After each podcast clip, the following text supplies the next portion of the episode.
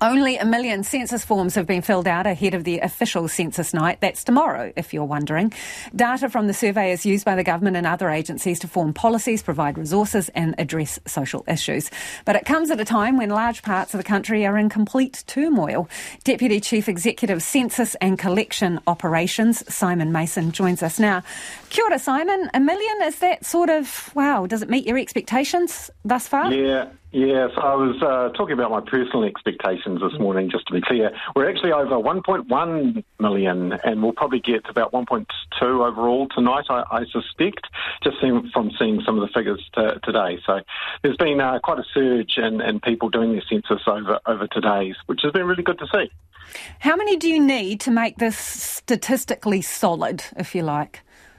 Well, we're using a combined model by design, and what that means uh, this time is that we'll be using what we collect um, via the forms and combining that with uh, administrative data, and we aspire to get about 98% of the coverage of the, of the population using that mechanism.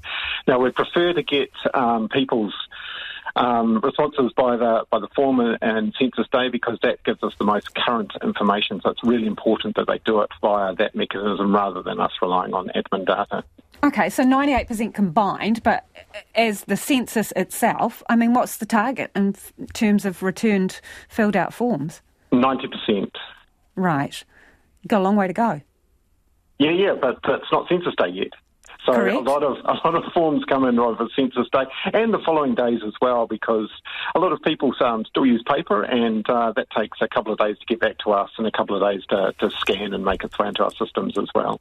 So how, how do you get how do you get paper, Simon? Because most of us would have got that letter with a code that you go onto the computer, right? So it assumes you've got internet, assumes you've got a computer. If you want a paper form, what's the deal? Yeah, great, great question. So, if you if you want a paper form, um, you can ring us on 0800 census, and we'll uh, get we'll get one out to you. Right, and as you say, that'll take a few days. Yeah, well, yeah. Okay. So, I mean, has there been enough prep gone into this? Because some people, well, they seem to be oblivious to the fact that there is a census.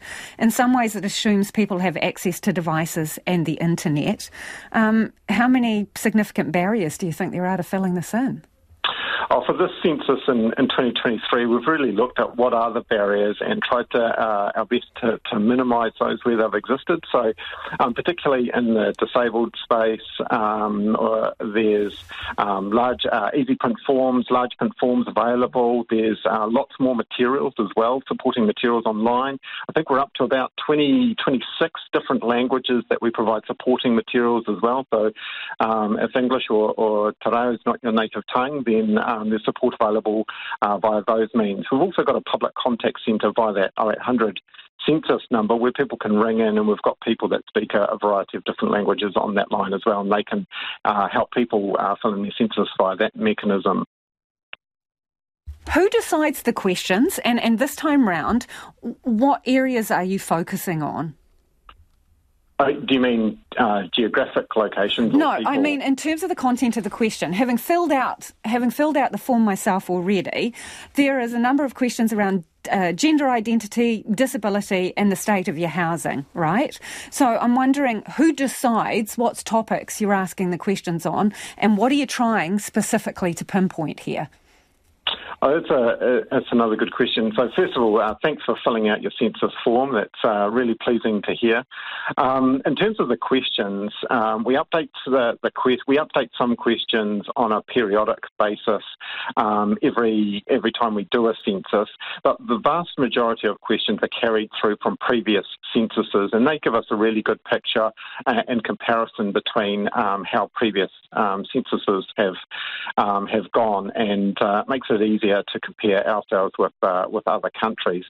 For additional uh, questions, we uh, test those um, in a variety of different ways, and really what goes into some of the new questions is how does society need to be re, uh, reflected going forward. So some of the um, sex and, and, gender questions are really reflective of our of our society uh, as it is now, and um, helps those people, particularly in the rainbow community, um, identify themselves in the data and enables um, people people to make better decisions um, using that data. So um, that that those are the major changes to the uh, census in 2023. Simon, just very quickly because we're out of time, but while we've been talking, we've got a question from a listener who says our household has received two census letters with different codes.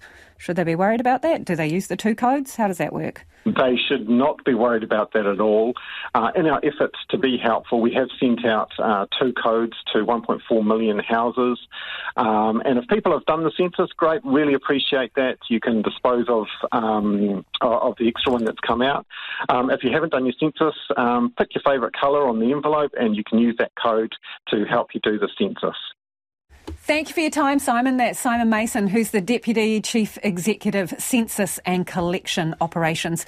Tomorrow night is official census night.